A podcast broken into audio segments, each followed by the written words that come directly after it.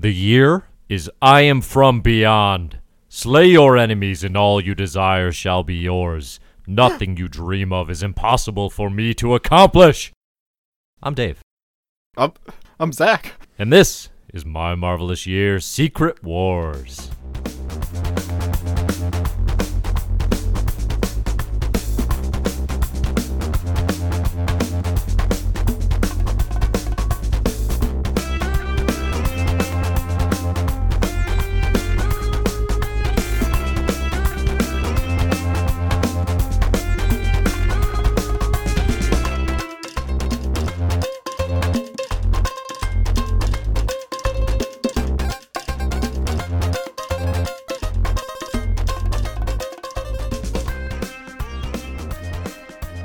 Hello, and welcome to My Marvelous Year, the comic book reading club where we go through all of Marvel's comics from their origins to today. I'm Zach, the comic book newbie, and alongside Dave, the comic book expert, who just told me off mic before we started recording, he plans on having 10 more children so he can host his own version of Secret Wars. Six kids versus six kids. Uh, it's, no, it's no coincidence that child number one was named Von Doom Busing. Yeah, Von Uh, Doom. It's gonna be interesting having Little Scott Free, or no, Little Big Barda. I, I can't remember what we call the other one on here.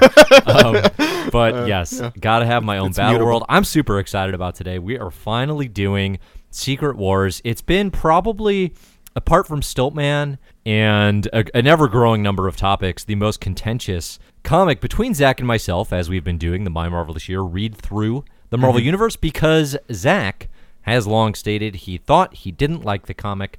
I have have clearly advocated for it. I think it's super fun. We're going to talk about why in all its glorious specifics. But we're in 1984, and that means we're doing all Secret Wars all the time this episode. If you want to play along with the My Marvelous Year Club, you can read along with all of the curated lists.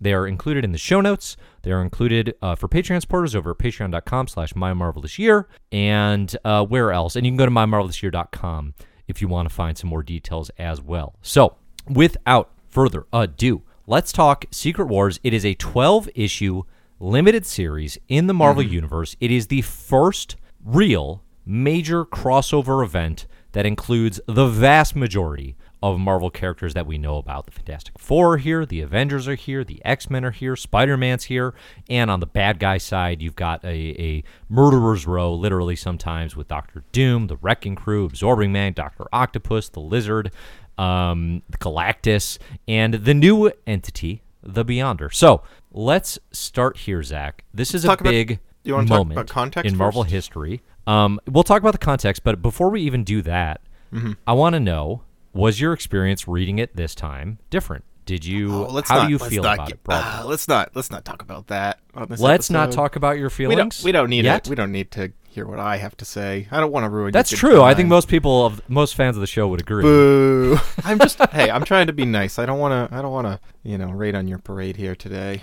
Okay, that's clear Okay. foreshadowing. No, no. Okay. You know what? for, for the fisticuffs that I, are about I've got. to I mean. I've. I've got. You know, some like complicated, nuanced, really critical. Um. You know, opinions about this. But will also say- terrible. Let's uh, let's do context I've been then, seeing- if you le- want to do context. Well, no, just a second. So, so we've been, you know, I've been seeing like people in the club, uh, people on Facebook talking about Secret Wars because you know, we're, just, we're just all of Facebook is there's a pandemic. I mean, I am- on, I am in a, uh, a Marvel turned to Secret Unlimited- Wars. I'm in a Marvel Unlimited discussion group on Facebook, and uh, and I hear people talk about Secret Wars there once in a while. Sure. So I will say, I think I might be slightly more positive on this than your average reader now. Okay. Like, I, I'm not saying like I am. I am not on your wavelength with this. You know, this is not like a great fun time. Like, this is not one of my favorite comics or anything. This is not a great fun time. This was not a great fun time. no, that's Zach. not what I meant to say. This is a. It's not one of my faves, but I think I probably like it a little more than the like the temperature of the. uh the, so like, you the think the general baseline Marvel fan?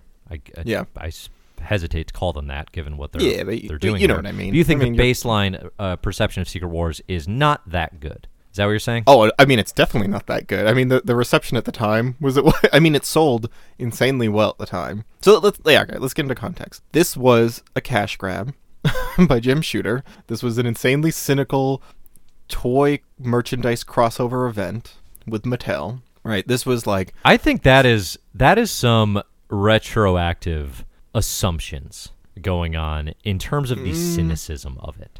I don't know that it is hard this to story justify is the very existence. wholeheartedly earnest about like welcoming kids to the Marvel universe. Yes, it is it exists in part because Mattel was creating a toy line for Marvel and they wanted a big event to tie it into, right? So like the context Mm-hmm. is actually not all that dissimilar from another Jim Shooter written spectacle that we just discussed in 1984 part 1 Dazzler the movie, right? Same kind of thing where they're trying to tie that into a literal movie and an album yeah, yeah, sure. right? So, but I don't.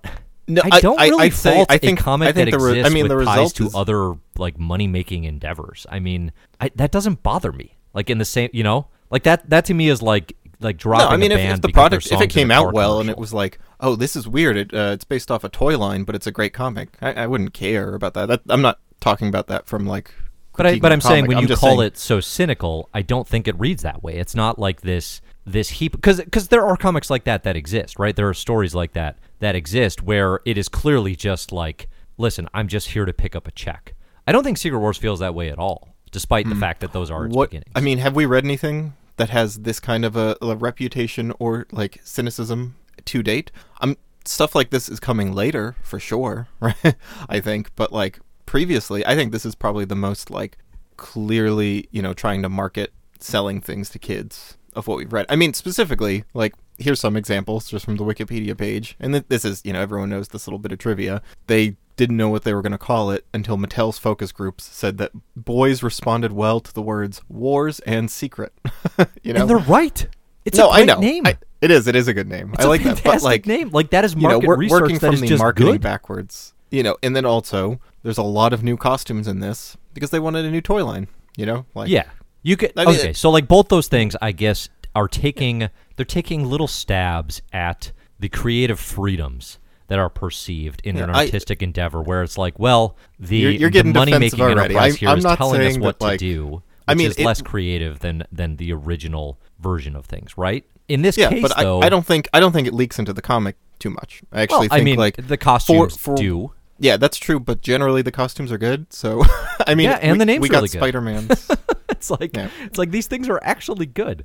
Yeah, Um, yeah. I would say So- the goofiest the goofiest toy stuff that leaks in would Uh-huh. be like uh, the wrecking crew driving around a giant like vehicle because they have to have these big vehicles for the toy line, Yeah, or like the yeah, yeah. bases. You know, that's that sort of thing. well, where you, you know what's wild like, is like they they clearly wanted to make you know like different bases and vehicles. They all suck. Like one of the worst things about this comic is how absolutely lifeless and anonymous the whole aesthetic of Battle World seems. Right? Yeah. Like Yeah. Battle World seems like this entirely generic like just the most boring like they put absolutely no thought into it, which is not the case because they were trying to, you know, base toys off of it. Yeah, those Um, designs aren't the most fun. The, the only good part that really comes out of the bases are the interiors, um, and also the fact that Doom's names the villain's base Doom Base. Yeah, yeah, which is great.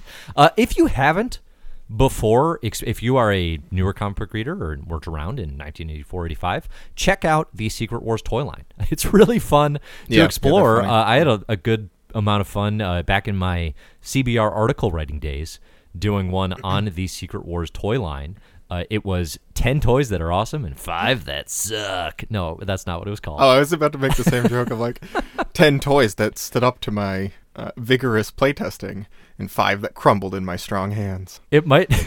that's a much better title uh, than whatever it actually was. But like, it's it's pretty fun. It's also very funny because a number of the toys that got produced are like Hobgoblin and Daredevil and um, Mm-hmm. Oh, peop- like Whiplash, not like characters involved. that aren't even in the comic book event. Uh, so so check that out if you haven't before. That's a fun fun little tidbit. The- Uh, the but only other little the, the cynicism thing- angle it, it bugs me because I don't. It's true and it's there, but it doesn't really feed into this story Well, I didn't say it does. You you are getting defensive about it. I, because all I you saying- criticized it, calling it cynical, and I know what you're talking about. I, I've seen it plenty. No, I yeah, no, I mean I'm just saying like I, I think that if you uh, if you didn't know that, you probably wouldn't know that. That's which Yeah, is a totally. compliment. Totally. Right? That's if you don't know But something, you don't know something. Like I think we if you didn't know that this was being that. created for a toy line, you probably wouldn't pick up on that fact, which I think is, you know, a positive thing, right? you would pick up no, no, you that it's not. being written. No, I'm saying you would pick up that it's written for kids. It is written for a younger Yeah. audience. That is intentional, um, and that is actually part of the appeal to me. Despite, um, I I can see the flaws with that, right? And like more than ever, again, we just talked about Dazzler the movie. I can see the flaws with Jim Shooter's writing, and we'll talk about what some of those are. But it's it's written very simply in general and I- for a I- younger I the audience. It's meant as a welcome mat. I mean, it's the welcome nicest thing I can say universe. about this is that if you're a kid in 1985 and you want like if you if you had a kid in your life that you wanted to get into Marvel comics, I like I can't recommend anything more than handing them a stack of Secret Wars. I mean, I don't, I think don't think that, like- I don't think that's true for just 1985. Like, I, I think that's that's not right. 2020. Uh, um, I I don't know because I haven't read that much more recent stuff. Uh, and I also never see people recommend this when someone's like, "How do I get into Marvel comics?" So I'm gonna. I don't know if you break into Marvel Comics with a copy of Secret Wars, but if you Oh, read I don't know. Early in your experience, it's a heck of a lot of fun. No, I, I think I think so. I think this is probably that's probably the the most like successful thing. I bet it was really successful. It, it was like it's it sold insanely well. It sold better than any comic in the last 25 years, apparently. Oh Um, yeah, yeah. I mean, comic, as yeah. as far as like success for the time, purely on a a sales level, Secret Wars did really well. Um, and there's a lot of reasons for that. The first being like this is the big this is the big Marvel crossover event. Hey, we start here. It's 1984. Welcome to the era of crossovers. Now that comes with a whole lot of baggage. DC's Crisis on Infinite Earths is about to launch. Um, you know, a handful of months later. So they're both kind of doing this at the same time. Marvel beats Mm-hmm. them to the punch just barely. Uh, with again, we should mention, and we'll talk about this as we go. Like written by Jim Shooter, art primarily by Mike Zeck, uh, with some Bob Layton assists here and there. But they beat DC's Crisis by a minute, and like this is now comic book events are here, and the first one sells well, and now that's the industry. Like from now on, so there's a legacy to it as well that I think a lot of people view um, negatively because it's been abused, and that is certainly something that's been misutilized for cash grabs. You want to talk The, the other thing I wanted to publishers? I wanted to mention with context is uh, Carol Ki- or Carol Kalish, I think that's her name, the direct sales manager at the time, who was like talking Mm-hmm. to comic book um, comic book stores at a convention. Uh-huh. announced Secret Wars 2, I think the next year, and everyone just booed. Oh, really? Which is pretty funny. Yeah, but then she like calmed it down and spun it around. Apparently, she was very good at her job. Spun it by just being like, "Well, let's be honest, Secret Wars was crap, right? But did it sell?" and that like turned the room around. I have not heard that story. pretty. It's Have in not uh, it's that in story. Marvel comic The Untold Story. Yeah. Yeah. Oh, I guess I good. read it and forgot it. Um, okay, sure. I mean, yeah, like Secret Wars 2 is going to come out of this, and as well as just like the Marvel era of events, this kicks it off. So, Mm-hmm. Yeah. okay, that's the that's the context for why the story is created. Like the the rationale for why Jim Shooter is the writer in a lot of ways is by his own by Hubris? his own account. no, it, it, partially, but it's also by his own account. Like other writers were territorial about the characters they were writing, right? Like Chris Claremont doesn't want his X Men getting pulled into other people's books. Sounds like probably John Byrne doesn't want his Fantastic Four, get, right? Like that sort of thing. So Jim mm-hmm. Shooter's like, well, I'm the boss, and I can take all them and take the brunt of angry responses from our creators, as opposed to throwing like a Byrne or a Claremont on it and having them use quote unquote somebody else's character, even though by Shooter's account, like that's not what they were. So that's how he tells the story of the rationale for him writing it, um, which actually does make some semblance of sense. I think there's also bit, a, a yeah. realistic like angle there that he probably just wanted to. Um, it, this is a huge Yeah. opportunity as far as like writing the biggest Marvel story that had been told. Again, like we've seen all these characters kind of together before, never quite like this. Yeah, again, that's that's why I'm saying like I think this is a good onboard for somebody. Like if you're only vaguely familiar with these characters, I don't think these are by far this is not the best version of any of these characters. But you get most of the X Men, you Uh, get the disagree. Fantastic Four, you get the Avengers. Let me finish my thought, then we well, can you can't get say something your- wrong, not get a disagreement. All right. Well, Doctor Doom. Let's put a pin in. This is the best version of Doctor Doom It is a to date. it is a very good version of Doctor Doom. I don't know. I, I don't know. Yeah, King. sure. It, right, it's what were you gonna it's say? very close to John Byrne's for me. You're, but you're right. It is It's it is a good Doctor Doom. Um, yeah, but you get the Avengers, Spider Man, Fantastic Four, the X Men, most of them, and it does feel very like,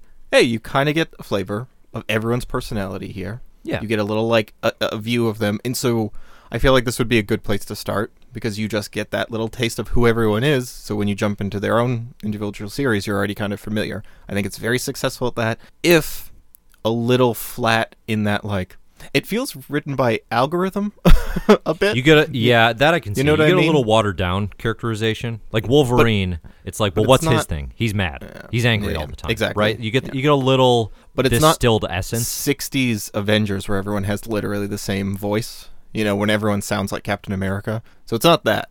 Yeah, It's but that's much better of what the than that. Yeah. kind of are a lot of times. Uh, who would you say? Who are the characters here that are the least, um, the least well served? Like who are the character? Like I would like I was th- reading this again, thinking like Nightcrawler gets nothing. Yeah, Nightcrawler, gets, absolutely no nothing. moments. Iron Man was so bad that I didn't realize it was James Rhodey until like issue 8 or 9. like He until couple, they actually he gets a couple little moments. I like I like that it's Rhodey in the armor carrying I mean, through did- because did that they gives him at reveal least that? something different. until like because it was like issue eight or something where he's like getting worried that people are going to notice that it's not Tony Stark and he's talking about it, and that was the first time I noticed, and I was like, oh, did I just miss this? Was this yeah, stated? no, it, like, no, it doesn't. There's stuff that doesn't kick in until deep into the story. So let let's talk about the premise. Um, unless actually, let me answer. Let you answer the question. Yeah, oh, is there uh, anybody else that you thought well- was like really underserviced? Um, well, you know what? Let, let's let's put a pin in that and um, talk about characters once we get over the the whole premise because I want to talk about the premise in large, and then we can talk about like I mean, we're not gonna. The overarching story of this is very straightforward. Um, I think most of what we're going to talk about is probably the like three big plot events and then Mhm. all the little character moments. Mhm. Um, so the Beyonder, we don't know anything about him. Some ultra powerful being zaps all of our heroes and a bunch of villains onto Battle World, and like Battle World is constructed of a bunch of chunks of a lot of different worlds, including like some suburbs of out of Denver, which we never see any of the people run, running around Denver, but apparently it's populated. Populated with all- uh, with a bunch of would be female superheroes as well, Yeah, yeah, exactly. Um, or villains. and uh, he just instructs them to fight, right? Like that's the the setup. It's just like heroes, villains, you fight.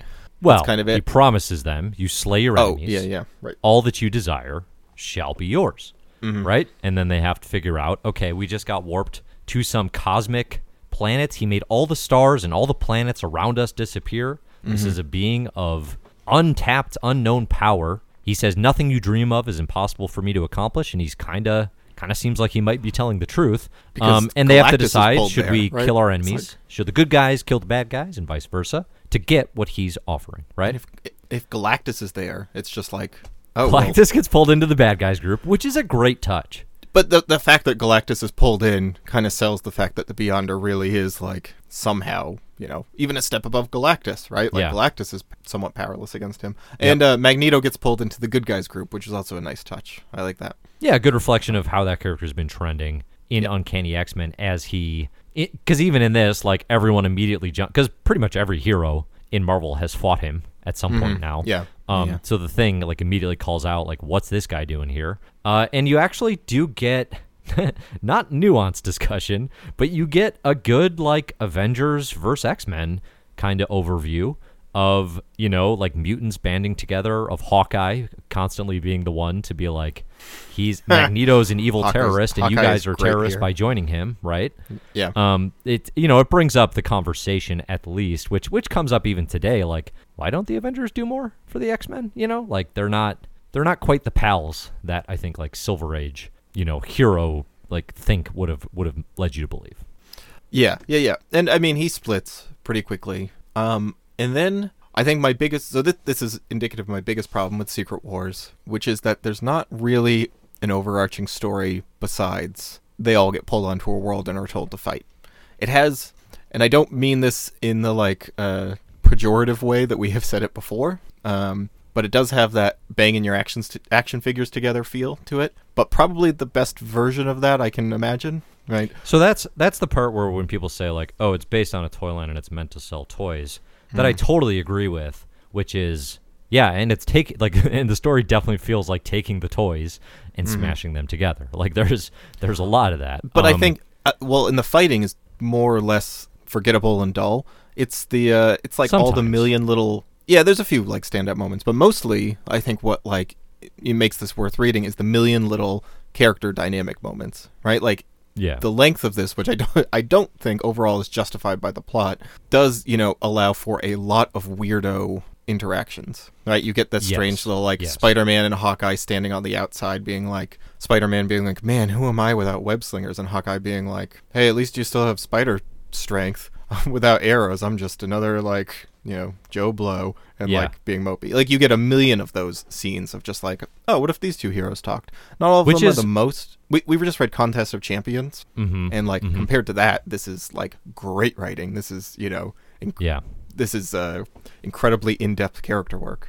And I do feel like that's an important like piece of context is the only other thing that had been anything like this is Contest of Champions, which again by by comparison is nowhere Oh, near yeah. as good. No, no. You know, like this this does do the very challenging feat of bringing everyone together, you Mm-hmm. know, of of tackling whatever it, the number are, 15 heroes and 15 villains approximately, and giving them a little bit of of time, of focus. I think like you said, does it need to be 12 issues? It could just as easily be 8. It could just as easily be 4. It could it could be right? six. Yeah. I mean, yeah, the thing you is, could like, reduce what it. Like now, now it would be reduced for sure. Um, but there's you do get the opportunity for some like kind of fun character work here and there because it does drag out. Yeah. Um, there, Yeah, there are that- I mean, basically three big beats throughout fun. it. Yeah.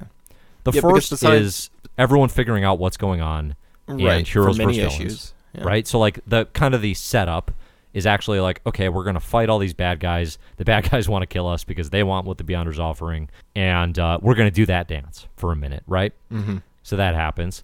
The next thing is, hey, Galactus is there. He bum rushed the Beyonder in issue one, got slapped down, and uh, and and couldn't do anything. So now he's been standing mysteriously up on a hill, standing vigil. I think is the phrase that keeps getting repeated. Repeated. Um, and basically, what winds up happening is he summons his homeworld, his ship, and he's going to, if he can't take out the Beyonder, he's going to eat this planet and try to generate enough power to like break out of there, right? Nobody keeps Galactus in a corner, right? So then the heroes and villains have to decide, um, hey, do we stop Galactus? Do we try? How do we stop Galactus? And it becomes a big everybody versus Galactus throwdown. Yep. With Reed jumping in and saying, no, we shouldn't stop him because I'm the Galactus's lawyer and he has me on retainer to defend him at all Yeah. turns, right? Yeah, like he's such a little white knight for uh, Galactus. It's just pathetic. Like in, in the loves the worst like G. reply guy way of you know like always hopping on Twitter to defend his fave no matter how problematic. He has so many uh, ghost accounts defending Galactus that he thinks people don't realize are his. Because this time it's like, let's let him suck the energy out of Battle World, destroy Beyonders and us, all of us. Like, let Galactus kill all of us so that he will, that Beyonder will grant him the wish of removing his hunger. Yeah. So that we'll save lives in the future. And it's like, Reed, like you just had this decision you could have made. Like, yeah, whatever. Um, and Reed finally comes. The only reason he comes around is because he is granted a vision by Galactus, oddly enough, of Sue back home. She's pregnant uh, Mm-hmm. with with their second child at this time, and he's like, "Actually, I want to live and see my baby." And everybody's like, "Great, thanks, Reed. Cool. Yeah. like Yeah, glad- yeah. like we're happy for you." Um. So and then that all builds to the third, and really what the story's all about the whole time. Yeah, yeah. Which kind of, is- it kind of feels like we needed to like get to this way quicker because this is the Yeah. interesting part. From it, Yeah, I, it can got, see that. It's It got pretty boring for sure. a while until that. Yeah, This is Doctor Doom uh, trying to steal the Beyonder's power. He recognizes immediately, oh, this is a huge opportunity for a power source that we don't know anything about and that is brand new. And I'm Doctor Doom. That means I'm going to take it for myself. I'm going to take this thing from the Beyonder. And that is the third and best plot for me. Again, like I've said this before, I don't know if on the podcast, this is the ultimate Doctor Doom story. It is so good. If you read it as anything other than a Doctor Doom story, I don't know that it's fantastic. But if you read this as Secret Wars colon Doctor Doom, I love it. Like this is Doom's this this puts Doom at the head of every character in the Marvel universe. As far as the most interesting character, as far as the one with the best plans, as far as the one who kind of like wins the day, and er, or at least potentially. And it makes him so compelling and really taps into one of Lee and Kirby's best Fantastic Four ideas with Doom, which was when he stole the Surfer's power cosmic way back in Fantastic Four, you know, whatever it is, fifty-seven to sixty. And um, he's he's doing the same thing here, but with, on a grander scale, to the point that he's becoming an omnipotent god. And that journey, I love. You can see it from the first issue that he's because Galactus goes soaring after the Beyonder. Doom's right on his coattails. Doom immediately jetpacks out Oh, of I, yeah, I love him. like he's literally riding in his wake. Like he Yeah. says that it, just because he's just like, all right, I'm gonna I'm gonna wait for my opportunity to sweep in. And, yeah, know. And Oh, everything it, about yeah. him is like, okay, this guy told us fight good guys and bad guys. No, that's dumb. I'm not doing that. There's a bigger opportunity here, right? And when he's leading the villains, like he's being friendly to Molecule Man, but only because he recognizes Owen Reece is insanely powerful. Mm-hmm. Um, also, this is the beginning of Owen Reece as like Jim Shooter's favorite boy, and uh, really our club intro to the insane powers of the Molecule Man, which are Yeah, I read a few of those in extra issues back in like the early '60s, the Fantastic Four with Molecule Man. Yeah. and he was always pretty boring because he was just like an omnipotent being that needed some Deus Ex Machina for them to win. Uh, I really like how Jim Shooter handles him here, which is that Yeah. like he is very very powerful here, right? He can control all molecules.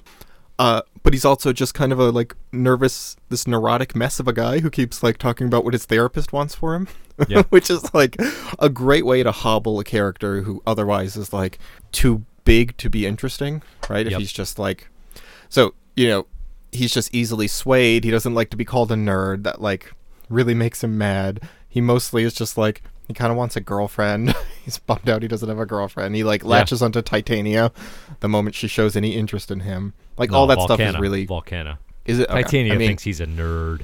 those two were like pretty uh, uh, interchangeable to me. They're so Um, different.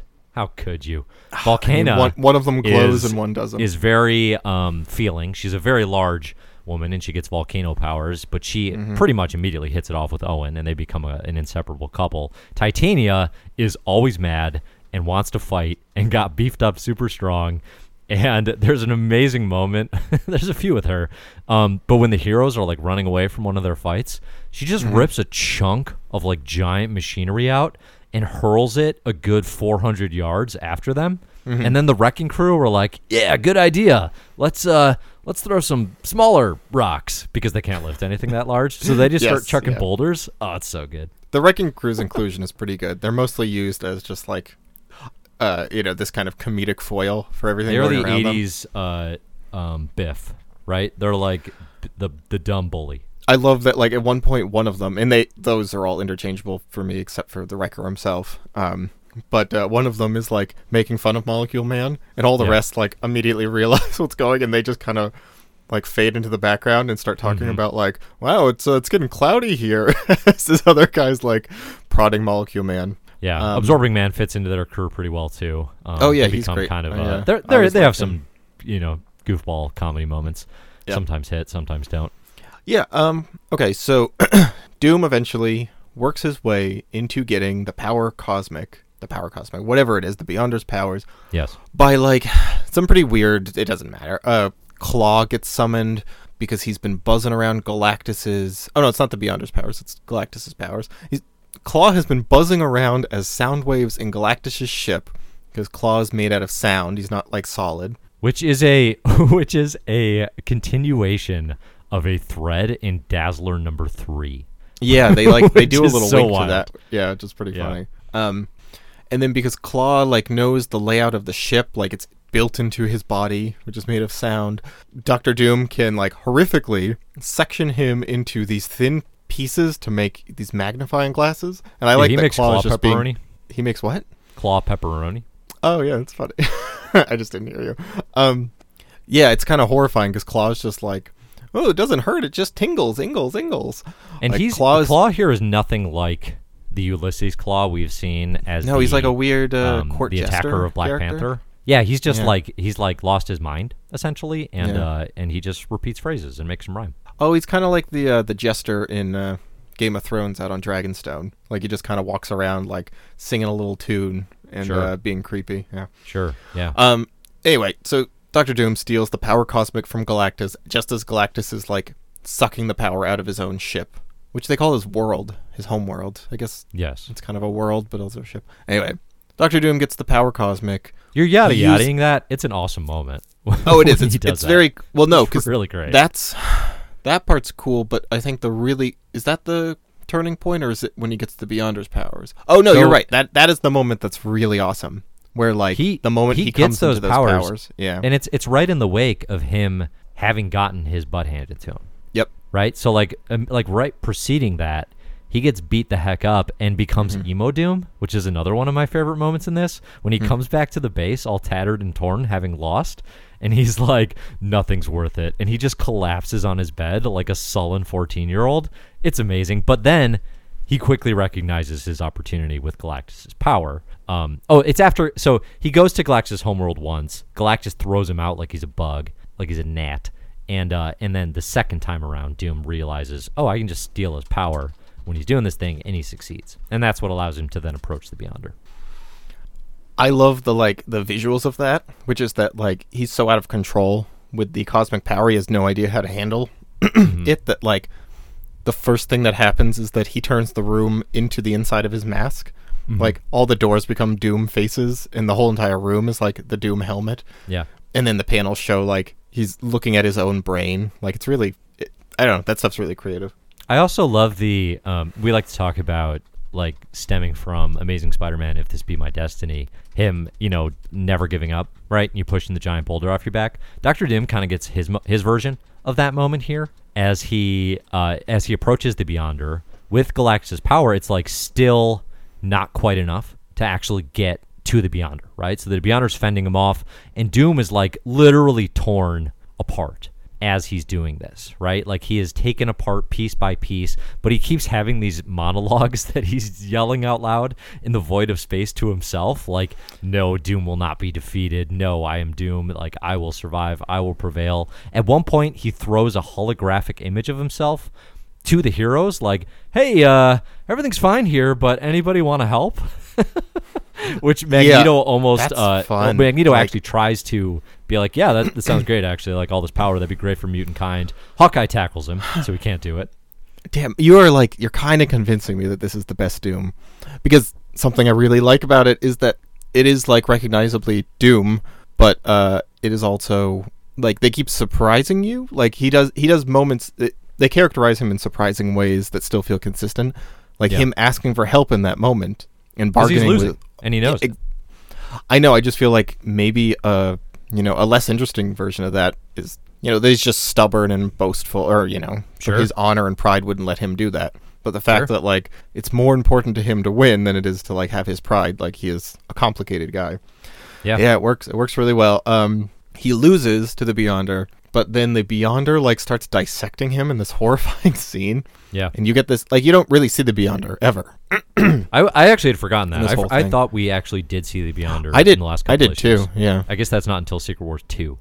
Yeah, yeah. But like the Beyonder is like pulling him apart like uh like a little kid playing with, you know, like a dead a dead animal or something. Mm-hmm. And uh and somehow Doom through that like fights back and uh and steals the power from the Beyonder. And that's kind of the big thing like you end that that is the I don't know penultimate moment of this is that Yeah. Doom has this power where like it's even beyond the cosmic power. He can't it takes all of his will to just control it right like that that keeps coming up where he's just like i don't want to accidentally he keeps talking about flicking his finger like he he just flicks his fingers all the time he's like i actually It's, don't he doesn't want to accidentally make something reality. flick my pinky and destroy this solar system yeah, like he keeps right. using that kind of an analogy which is actually a good like one of the pro and we've talked about this like a problem with the red skull getting the cosmic cube or later thanos getting the infinity gauntlet Mm. is okay if you make the villain omnipotent well why don't they just win and you're doing that here with dr doom and the way shooter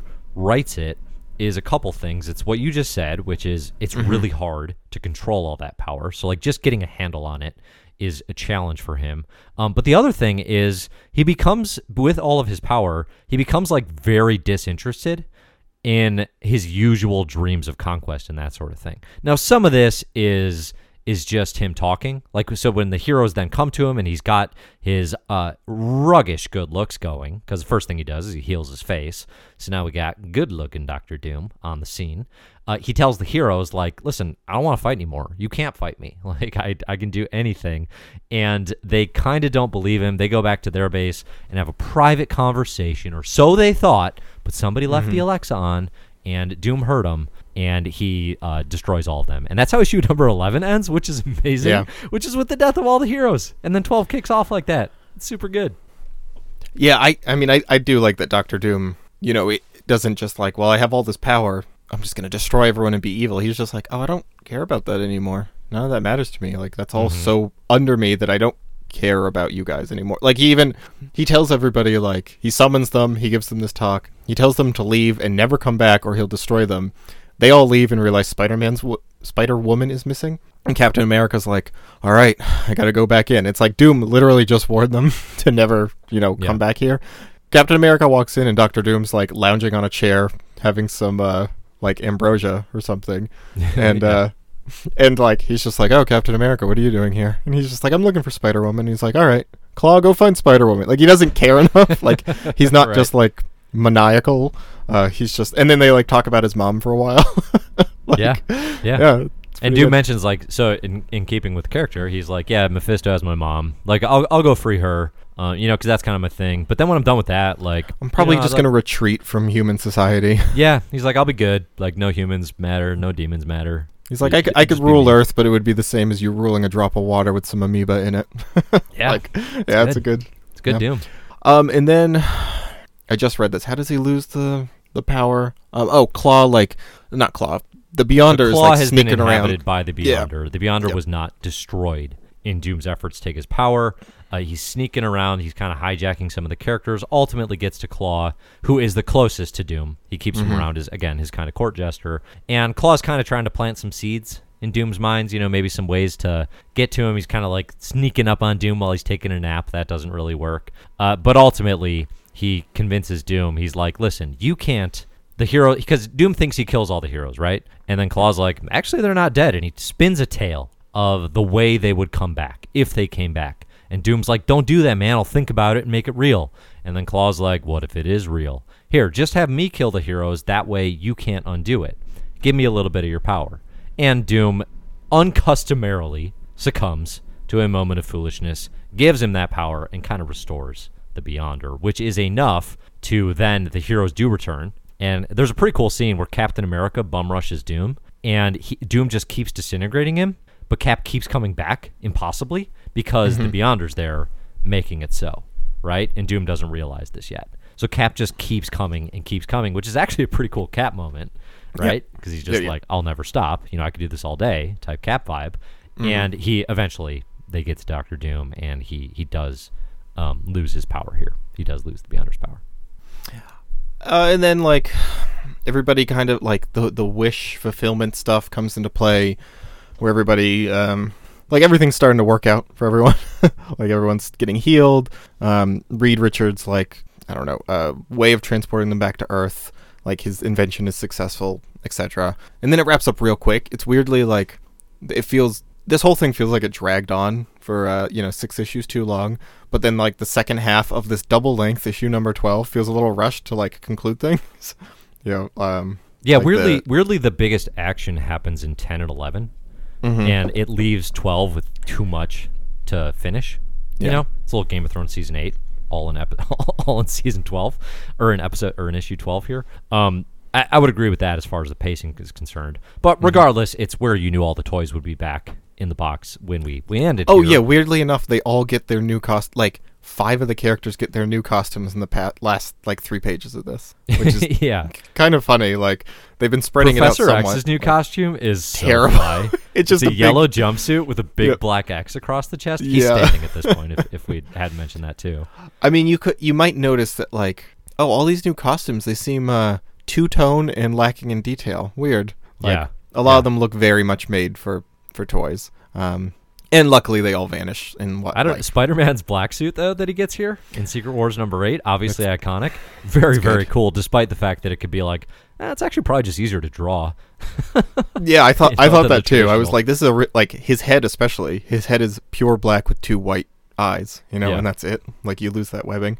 Um, also, Spider Woman shows up with the exact same costume, so it's really Spider Woman starts with this costume. Yeah, this is the introduction of Jessica Drew. Or wait, no, not Jessica Drew. Um, what is it? Karen Carpenter, Spider yeah, Woman. yeah, yes, yes, yes. Um, No, out of the Karen suburbs Carpenter? of, Is of Denver, Colorado. Isn't that not the Carpenter's singer? Well, th- th- this was also a big uh, Carpenter's cross promotional effort too. They released an album called Julia Wars Julia. Carpenter.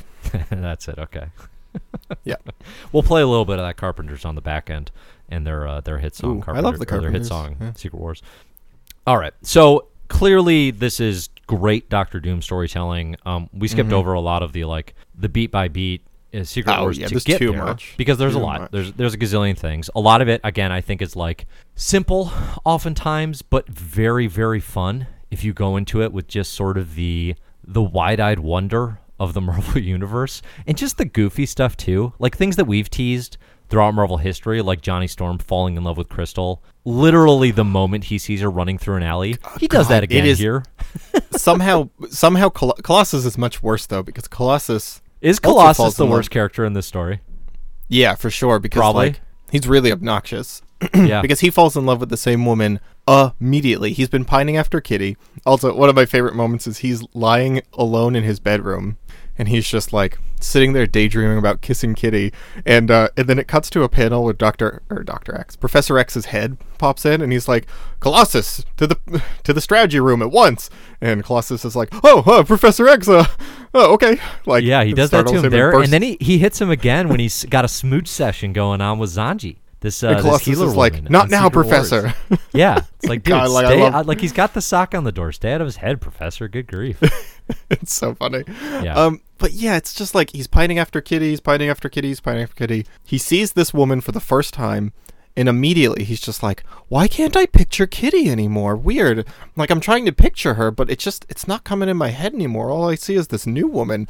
Man, I'm deeply in love with. I'm more in love with her than I realized anyone ever could be, and it's just obnoxious. now, I don't know what's now all on. that is super. It super sucks for Colossus, and they're they're actually going to deal with that in Uncanny X Men, which I love. Right? Yeah, We'll some of the probably stuff- Probably read some of that. Uh, some of the payoff is Wolverine does yeah. mention here in one kind of throwaway panel in a talk with Nightcrawler that her healing powers are the cause of this, as opposed to Colossus just like following his his loins over his head. I guess. Well, I mean, sure, but also Jim Shooter wrote that. You know, like there, there's a thing where you're like, wow, there's an in-store. It's it's like uh the classic example of that people make fun of is in Metal Gear Solid Five. Do you have you played those games? I have not. Share with me. There's please. there's a character in that who's just like hyper sexualized, one of the uh, the soldiers, and she's just wearing like barely anything on these you know intense military missions. She's wearing like a bikini top and tattered pants, and it's just like ridiculously sexualized yeah. and then you know uh people like the, the people were criticizing it before the game came out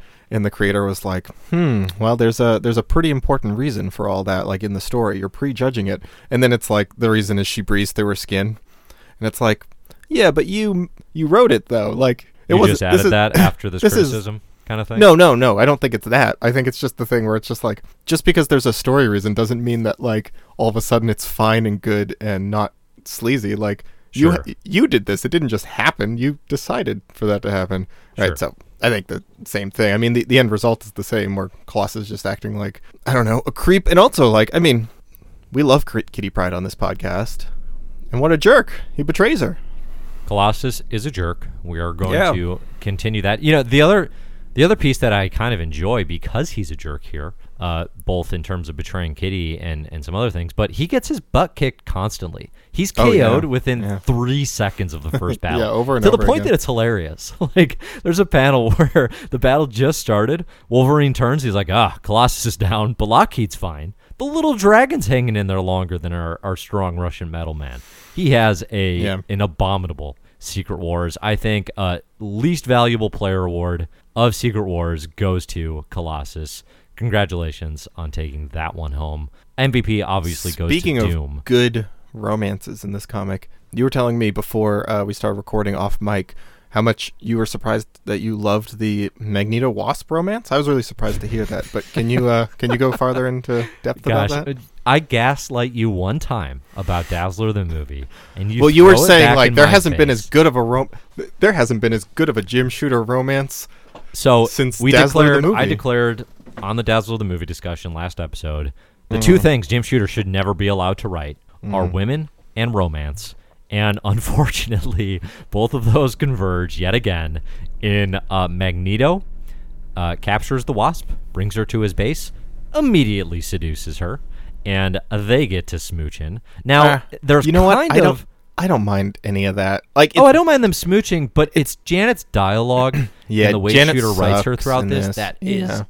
Brutal. It is that so that's the problem for me. Is she's all of a sudden like the thing that Janet cares about is like expensive designer clothes, and she brings it up at every possibility. So she's just like they turn her into the most like airheaded, shallow, you know, like socialite thing, Which, is kind of her, th- like it. I don't know. It, it's hard to it's hard to separate Some, like sometimes they do that. what here is okay. her character and what here is Yeah. like like um what's the word like a, a very infantile version of oh this is what women are like Yeah, um, which for sure. across reads as like a lot of times I I think she'll you know we talked about her becoming a lot more interesting as she becomes sort of the leader of the Avengers and we're in that era so Yeah. she does get stronger moments like Yeah, and yeah. even with the Magneto stuff which I think is written abominably but by the end Eh. of it there is I- a thing where I, I think her dialogue is written abominably is, is really what I'm referring to. Okay. We get to a point where the mutant X Men show up and they're like, "Hey, uh, you know, Wasp, are you going to bring the Avengers and inside with Magneto?" And she's like, "Ha, punked you. Yeah, you're a good smoocher, but I'm but I'm not really on your side." I think she literally says like, "Do you you might be good at smooches, but that doesn't." Yeah, mean no, I'm, that's the like-" dialogue. Is like, Yeah. yeah. you're good at kissing, but I'm not going to go with you. And it's like, She's like, just because you seduce a woman doesn't mean her head turns to mush, which is fine and good. Like she can. Uh, Mm-hmm. yeah. So it's like she does stand up for herself, I guess. Yeah. Um, technically, Yeah, I mean, all that I don't like I don't mind the. Uh, of Secret I don't Wars. mind that romance at all. Like, I mean, it's, it's not even romance. It's literally just like seduction and you know, like two adults who are horny on Battle World. I guess. I guess that's Like- fine. Like I, I feel Yeah, like don't- I shooters care horny on any that. main like all the time. You Yeah. know, Uh, you know what? I don't know. There's not that much of that in here. Like, what are you talking about? Like, is there? I don't know. It's like colossal. I mean, it's percent that, of the heroes. there's that up. one woman who no one understands that everyone is in love with. The So Johnny woman. and Colossus both fall for the same Battle World native. yeah. But is there that anything else besides that? Um, I guess you there's have Magneto and Wasp. right. You got an unrequited love. Is it unrequited or unrequited? How would you say that? Requited. It's requited. Okay, unrequited love of Lizard and Wasp. Which let's. Oh, kind. Uh, I'm really? throwing I it in there. I never I'm got- throwing it in there. I know it's. I never got romance. I kind of just got like appreciation. We got Volcana Okay. and uh, Owen Reece, the Molecule Man, Yeah, I right? guess so. We got Enchantress and Thor. Then Enchantress teasing Hulk. Oh yeah. Little tease for our boy BB. He uh, he succumbs to that. She tries to. Ooh, tease Cap, and can I he's just- like, "Nope, Nope. Yeah. All right. All right. Point proven. I think you're right. Enchantress does a good moment. I just want to before I forget. Um, has a good moment with Doctor Doom where she's trying to tempt him by saying she'll restore his face. And I love that like he comes close to giving in. He's just like he pauses, you know, he's just like blowing her off and then he's like, Yeah. "Wait, you can restore my face?" And then he like, you know, I one of the good things about this writing of Doom is like he's a complicated guy and he has some weaknesses, you know, like he's not totally one note. So I love that like he has a moment of hesitation when she offers him that and he's Yeah. just like, "No, I know the price that your sorceries would bring," you know, but like for a moment he's tempted and you can see that. I, yeah, that's really good. Yeah, I mean, so uh, other than that, I would say that the times, the things that I don't like about Secret Wars, which I generally think is very, very fun, um, is uh, some of the dial, definitely a lot of the dialogue. I think Shooter still writes romance like impossibly poorly. He also has a tendency in this to like, like brutalize women characters. Like the Wasp gets tossed out of a tank like she's a ragdoll by the Wrecking Crew. Um, Mm-hmm. and, and She Hulk gets probably the most brutal scene in this whole thing. Oh, where where, they're just, gets, like, literally beating on her body, like They're just, while she's like, unconscious. Yeah, exactly. like she shows she she busts into the villain's base to rescue to get revenge something yeah. For right the wasp, she's angry Yeah. um oh she thinks they killed wasp is what it is at this Yeah, point yeah. and Yeah. uh and um she busts in and she beats the heck out of the wrecking crew but then titania shows up gives it to her and then it's Titania, the Wrecking Crew, and Doctor Octopus, who Doctor Octopus Mm-hmm. throughout this whole thing is written with the same mental faculties as the Wrecking Crew and Absorbing Man. Uh, he Yeah, it's weird. Yeah. He he gets an LVP for me too uh, on the villain side, but um but they all beat the heck out of She Hulk in uh in you know, I, I didn't pick up on that that like trope, but now that you say it, yeah, I can totally see that. Yeah, yeah. Yeah. So, but Uh, I uh, those are those are the oh, things sorry. that bring it down the most for me. Um, everything else is pretty awesome. See, I, I mean, I would like, say awesome. I would say fun. this is uh, it's a little uh overwrought, a little bit, a little overwrought, and definitely overlong for me.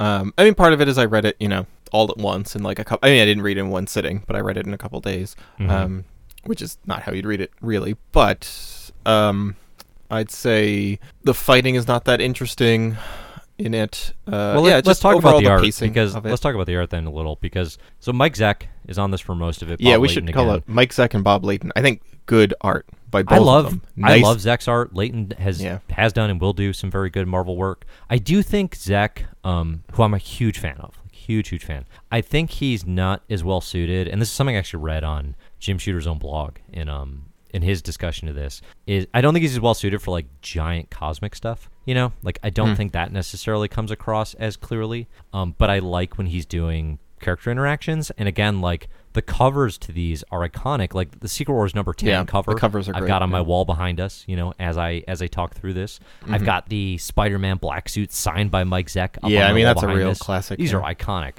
iconic work um and i like some of the little things too with characters like wolverine leaping into a battle yelling shut up cyclops is like perfect wolverine. It like in if you could do it in three words that's wolverine. Leaping into battle yelling shut up cyclops. There's also a visual no commentary of nightcrawler teleporting into a good guys versus bad guys battle and just pulling enchantress by her ponytail. There are so many little moments Yeah. of of little character things throughout this that I think are like insanely fun and spot on. Again, like trying to cover this many characters is really really hard. Like this is going to be a challenge for writers. Yeah. uh, uh, you know, through to today, right? It is. I- will say it is much more successful than I think it deserves to be, or than it has any right to be. Rather, Mm-hmm. like given given the premise and twelve issues and you know all the surrounding context, I think it is much more successful than you would you know assume or that I s- assumed. Um, I still think it's a little boring. I get got bored quite a bit during it. But What- like, what do you right think about all those little Like- moments? Because like there's a hundred. Like I, I literally probably could have writ- written a list of like thirty individual moments that made me chuckle of just like funny little scenes. And, but there are so many. You're saying like there are a lot. there's so don't. many, and it's also like I, I think the main problem with this is there's no big structural like hook to this, right? Like until the Doctor Doom stuff really ramps up in the last three issues, Mm-hmm. it kind of just feels like there's bad guys on this planet and there's good guys on this planet, and like we're running around. And, oh, I saw one of them. I gotta, we're gonna fight, and then like, oh, they hurt this one. I guess we're gonna fight them. And Yeah, like, a little bit. no- I mean, it's it's not really all centered mystery. around the mystery There's, of the Beyond. there's no mystery. There's no goal. There's no threat. no, there is a mystery. Is where the heck are they and why are they there? Well, does that get resolved? Um, kinda goes because Doom nowhere forces after the issue, issue. one. I mean, No. we never meet the Beyonder, and you never find out who he is or why this happened. Mystery continued. Well, well, that's bad then. like, and it's also, I mean, a mystery can't be like, here's the premise of the mystery in issue one, and now you get zero clues towards that mystery in the next eleven issues. Like, it doesn't progress anywhere. That It sounds like a nowhere. killer mystery. It sounds like an uncrackable mystery. the best mysteries are the ones where I love mystery novels where the detectives just are stumped and get no clues the entire book.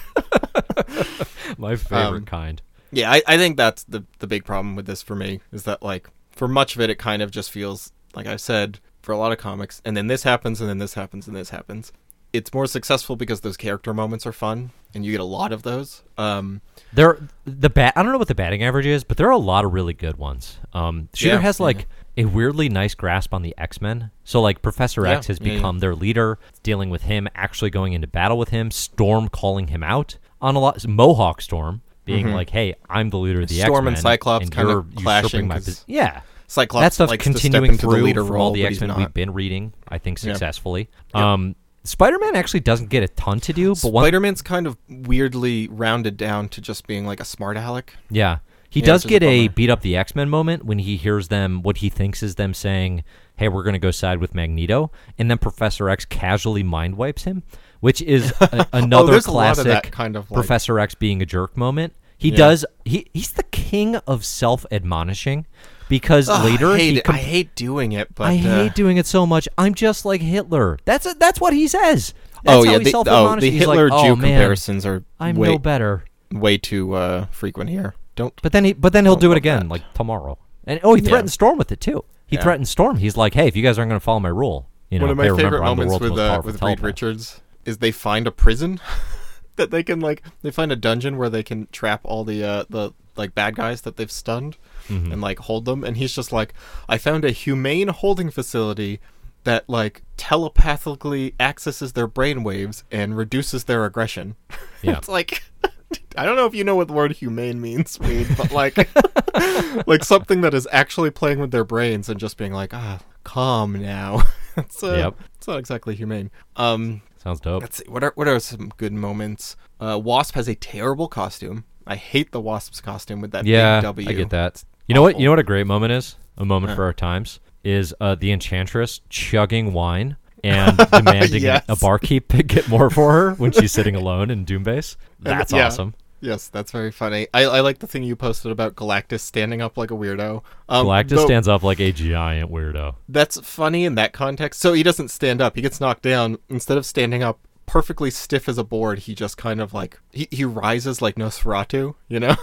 And that's how he gets Um, out of bed in the morning, right? We now have that visual confirmed. That's true that it's funny and weird. I also kind of like it as just a weird little character detail of Galactus of like, yeah, it would be kind of undignified for him to have to like scramble to his feet, like hoist himself Yeah. up. I like that Doom calls that out. Like he doesn't stand up like a normal man.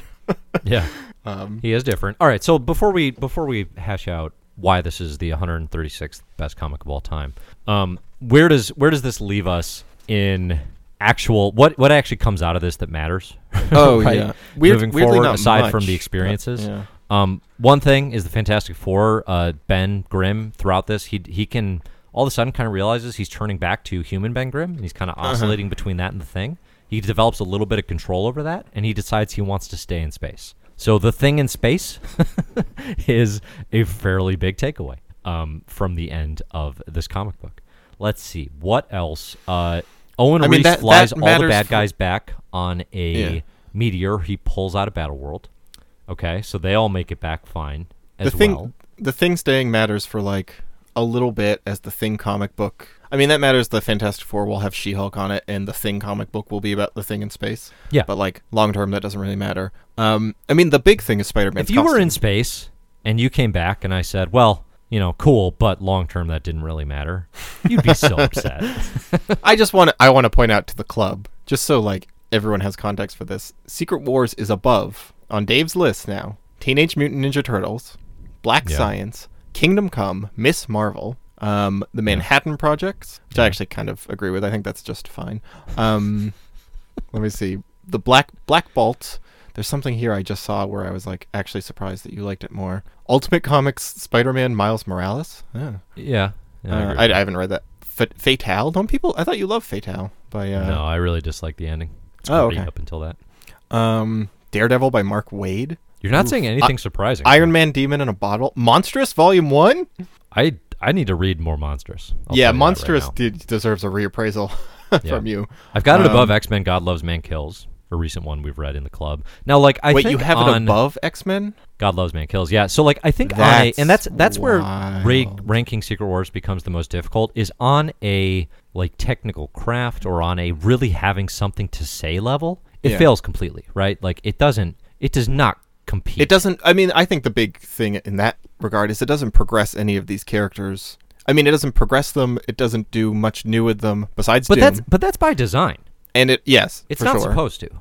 and it also is not like the strongest version of any of them except Doom. So, like, Yeah, I think I think that is sure. you know kind of an indictment of it. I mean, Um, I'm I'm no, I, I get that that you love it purely on a you- fun, yeah. just like again, like it's it's not nostalgia I have. I wasn't a kid in 1984. I wasn't even alive. You know what I mean? But it's like when I Mm-hmm. It's just got into worked comics, for you. Yeah. I, I read this relatively early, and it was like, yeah, it left an impression of like what Sure, events could yeah. be, how they could work, about what Doctor Doom is supposed to be as a character. Um, and I, I like will always remember it fondly. so even rereading it now, you know, there are definitely aspects to it where I'm like, I think Shooter's writing can be abysmal, but I think on big story beats and the general plan and the scope of what he's trying to do, it's very Mm-hmm. successful. Um, so all right, tell me, tell me why that might not be the case. All you, all you've done is list other really good comics that I like it a little more than.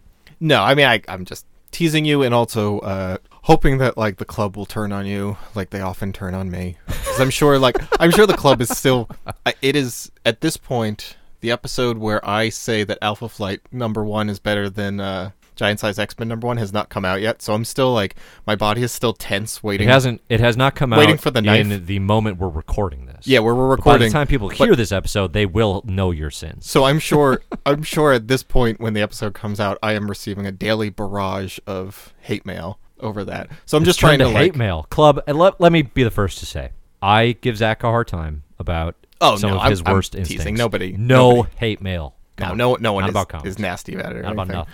Um, but I am just trying to turn that ship a little bit in your direction. Maybe, maybe get some of that heat on you. Um, no, I mean I also understand. Fair enough, that, but like, nothing I've said today is anywhere near as fiery as Alpha I- Flight number one. oh, I think is better I than think Giant so. Size. yeah. Uh, no, I, I, I don't know. I um, I genuinely don't have. I mean, I think you and I have like slightly. We have different opinions about this, or like a different. You're not coming down as it. hard on this as I thought you might. No, I'm not. Like it kind of turned out like I thought it might. Where uh, I thought this was okay. you know. You know, Like, you know what the other thing that I do like really this a like about it th- yeah. is again like ignoring Contest of Champions because it's ignorable. It's your first Marvel event like this, really. Yeah. and that's I people like I, I've said this many times on our variant covers and different things. I like event comics. I like the idea of huge stories that bring the Marvel that bring universes, shared universes together and successfully tell a story that makes sense to have them all together for. And right? And that does so with like fun beats that you can take away. Um, if it can say something while it's doing it, even better. right? But that's the piece where a lot of times they fall apart and it gets really tricky. Secret Wars doesn't try to really say anything, but it does do the again that sort of wide-eyed childlike wonder that I think is essential to enjoying superhero comics. Because at the end That- of the day, if you're like, like, yeah. what are the literary merits of Secret Wars 84? You know, Nah. I'm like, yeah, I don't think this is Vladimir Nabokov written in like read in the original Russian. You know what I mean? Like this isn't prose at its finest. I don't make that argument. But if we're going to sit here and talk about superhero comics, which obviously I'm more than happy to do for a long, long like chunk of my life, eh, they ha- there has to be that wild-eyed, wide-eyed, even wild-eyed. Sure, get wild with it. Wonder about just like the possibilities of the entertainment here, and I think Secret Wars captures that really nicely. Yeah, I was not as entertained, but I see what you're saying, and I think I said the biggest compliment I can give this is that like give this to a kid who doesn't know Marvel, and I think this hooks them. You know, like I think if you don't, if you were a child in the '80s who doesn't know anything about Marvel comics, and you hand this to a kid who's interested, I think this is like, I bet you know, you give this to a dozen kids, and you'd probably like have a dozen kids who are all interested in different things. You get mm-hmm. some who are like, oh, I want to see what Magneto's about. There's some who want to go figure out, you know, read more Fantastic Four, whatever. I think it's a good introduction to all these characters, and like a really nice. I think he captures all their voices a on on average pretty well. I think most of those kids would be like, "Can we see Volcana and Owen's apartment? And does the Beyonder know how to poop?"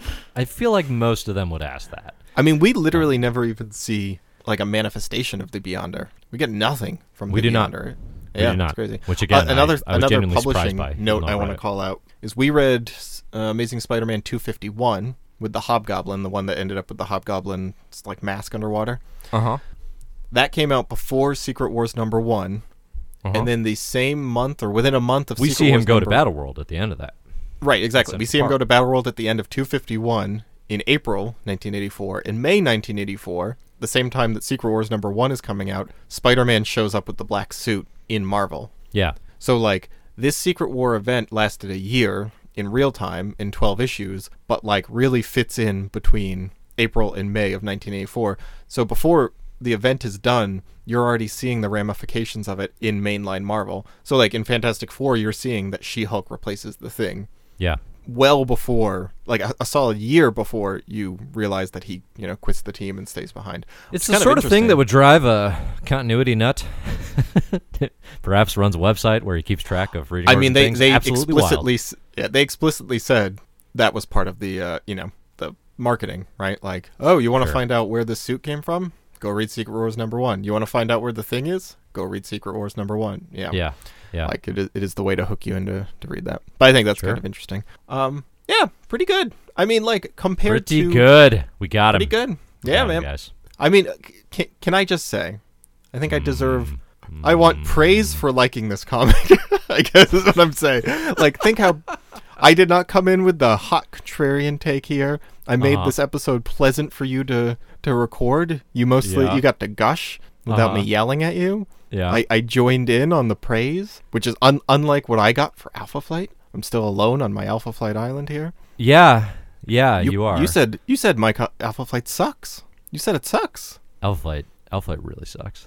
No, it's it's pretty good. It's actually pretty good if you think. I of- tried to enjoy like if you've uh, if you've read if you know comic books or you read comic books or like are an actual fan of them, uh huh. you'd realize that Alpha Flight's pretty good. Uh huh. Yeah. Um, true fans. Yeah, compared to comic or uh, comic of champ contest of champions or like other things of this nature, uh, we read um, there's some old an- Avengers annual where they were fighting the Mandarin that kind of had the same vibe, Mm-hmm.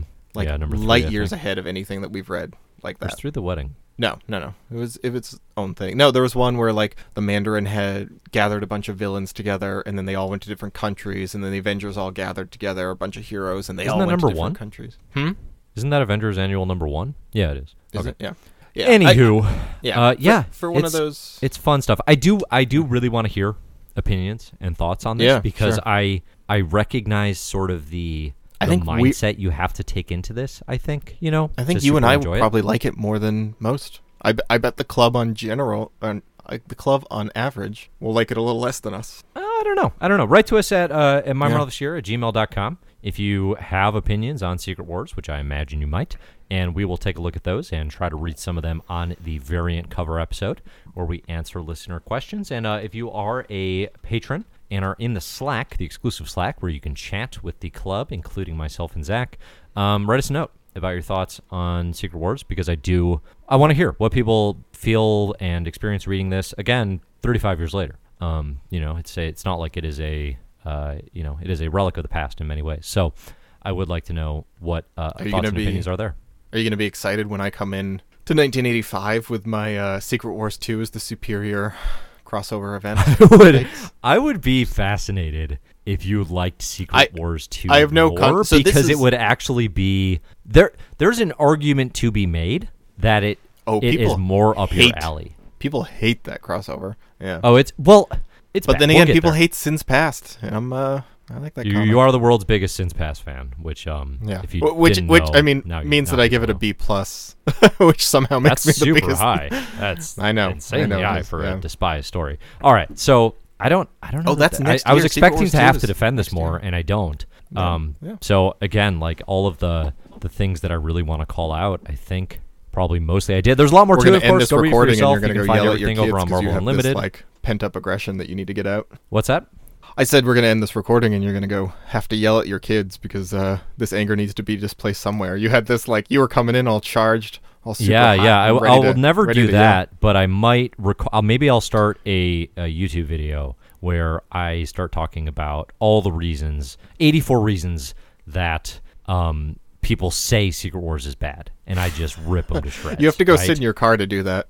I'll create a like, straw. Yeah, yeah. That's my that's my alt um, YouTube channel, not Comic Book Herald. It's comic book uh, Gerald with a G, and I'm I'm just super nasty, and I use all sorts of straw men, and I beat them up. Oh, I beat those straw men to, right to heck. While, while do. stabbing a uh, an action figure of Captain Marvel with a pair of scissors. Uh, why? Why would anyone do such a weird, psychotic thing?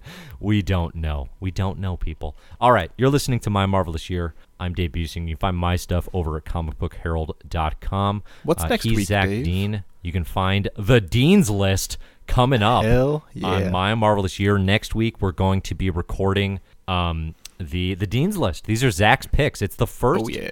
Zach's picks episode, and uh, boy, Hey, are and we in for a hodgepodge of odd Zach favorites from 1984. Hey, if you uh, and uh, well, one thing. They're not all my favorites. I put Power Pack because I think it's interesting, but I don't like Power These Pack. are your, I think you told me six favorite comics ever. Yeah. Um. Yeah, and hey, you know, if this turns out well and people like it, maybe that's what the club will be from now on. Maybe we'll just uh we'll do away with this my marvelous year we will scrap the hours upon hours of curated lists that are before you from 1985 to present day, and we will scrap that in favor Mm-hmm. Yes. of six little Zach issues that he likes. Yeah, yeah, it'll be Yep, fun. for the um, rest did of our you time. did you read them yet? Because I just had to fix something.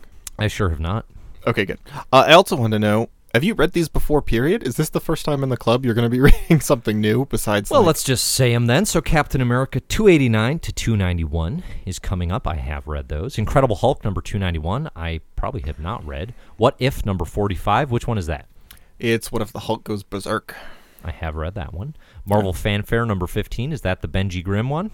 Yeah, the prank war. I've read that one. Alpha Flight number six, I have read, but it's been a long time and I'm curious about because I know this is one of your absolute favorites. And Power Pack number one and two, I read very recently because I was considering adding them to the list. And uh, it'll be fun to just talk about their existence, although I ultimately Yeah, that's all. decided they were not worth a spot. They're not good. I don't think they're very good, but they are weird and interesting. Uh, Yeah. and I think that's that's worth talking about. So, All right. yeah, I'm, I'm excited. So that's what's coming up. Thanks for listening, everybody. Um, again, you can find more from us at mymarvelousyear.com or patreon.com slash mymarvelousyear. Music for the show is by Disaster Piece, and you can find us on social at mymarvelousyear pretty much anywhere online. So thanks for listening. I hope all of your dreams are now yours, and uh, we will see you next year. Wait, what was that last bit? Any, if you slay your enemies, uh, anything you desire, your dreams will Oh. be yours. So I hope all your dreams are now yours. One hundred percent didn't make that connection, and I was just like, "What is this? What's this weird new thing, Dave's?" All I like to tie the yours. content together, you know, keep the theme. No, it's great. It's great. I just uh, had to ruin it. All right, everybody. We'll see you next year. Bye. Oh, see you next year. God, I forgot.